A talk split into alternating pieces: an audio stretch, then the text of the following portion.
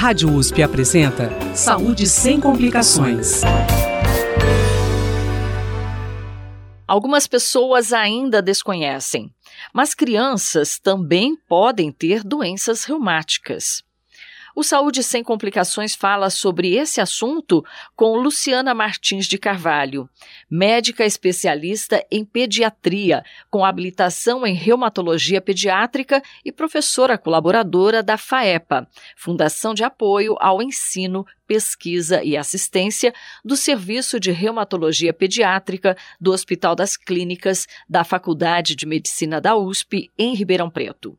Conhecida popularmente por reumatismo, na verdade, trata-se de um grupo de doenças reumáticas, geralmente autoimunes e de fundo genético, e é isso que a professora explica. O reumatismos é um termo popular, né, mas que engloba várias doenças do grupo doenças reumáticas, né, que geralmente são doenças autoimunes, aquelas que o próprio organismo reage contra ele, né, causando várias manifestações. Então é um grupo grande de doenças de maneira mais simplificada, né? Então, são reações exageradas do organismo a diversas situações. Né? Então, geralmente você tem um fundo genético, então são pacientes geneticamente predispostos que por algum motivo, em alguma época da vida, eles são estimulados porque a gente chama de gatilho né? Então, que pode ser infecções virais, bacterianas, situações de estresse e desenvolve é, doenças desse grupo. A maioria dos adultos acredita que crianças não são afetadas por doenças reumatológicas. Quando eu falo que eu sou reumatologista pediátrica, é a primeira pergunta, mas criança tem reumatismo, né? É porque é pouco conhecido. Então, eu acho interessante é, esse tipo de iniciativa da gente conversar um pouquinho, né? Porque acaba até para os médicos em geral é, pensando pouco em, em doenças reumáticas e demorando muito para essas crianças serem encaminhadas e o diagnóstico ser feito. Mudanças de comportamento podem ser sinais de doenças reumatológicas em crianças. Adultos devem ficar atentos.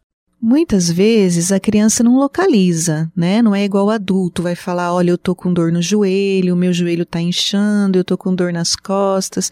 Então depende muito da idade e o que a gente mais vê é a mudança do comportamento da criança.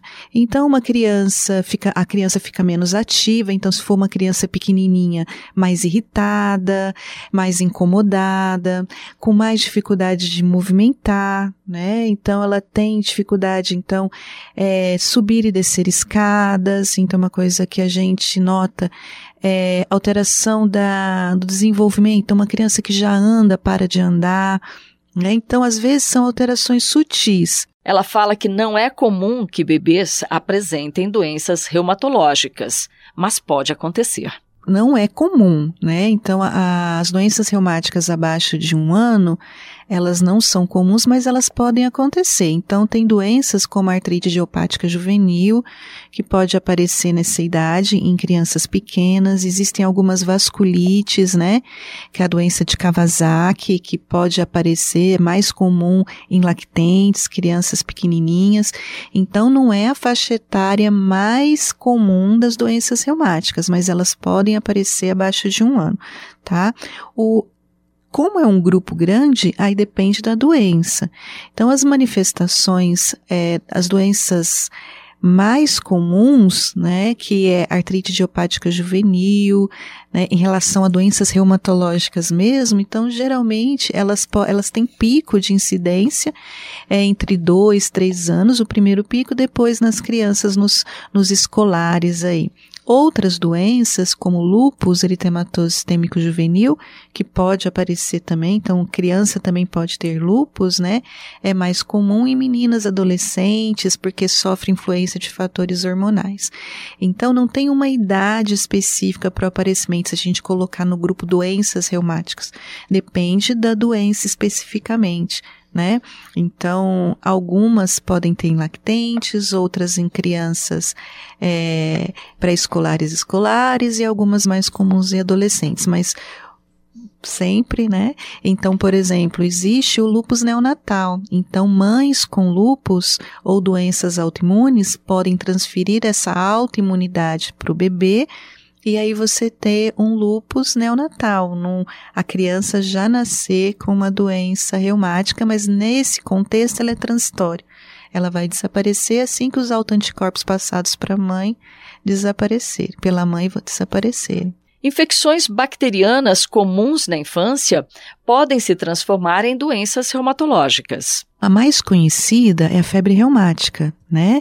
Que é, que é popularmente é chamada de reumatismo no sangue, mas ela é febre reumática. Então, ela é causada, assim, por uma bactéria, que é o, o Streptococcus, né?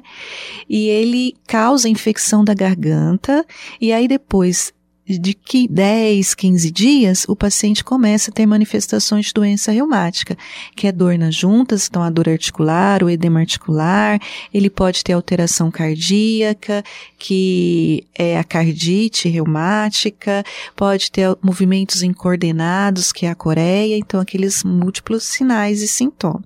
Só que o paciente, ele precisa ter a predisposição genética. Então, falando da febre reumática, que pode ser desencadeada por essa bactéria, que chama Streptococcus, que é da, da, do, da dor de garganta, né? Que é quando você tem infecção de garganta, aí a gente não sabe qual paciente vai ter predisposição para ter a febre reumática, as manifestações da, dessa amigdalite, né? Dessa infecção de garganta. Por isso que é importante a gente falando com mães que uma dor de garganta numa criança numa faixa etária, então a faixa etária dessa febre reumática é geralmente é, acima de seis anos, né? Que o paciente vai ter mais predisposição a essa bactéria, que é uma bactéria específica. Então, toda vez que uma criança tiver dor de garganta, com febre, com placas de pus, precisa ir no médico e ser tratada de forma adequada, que a gente chama de profilaxia primária. É uma forma de você prevenir a febre reumática.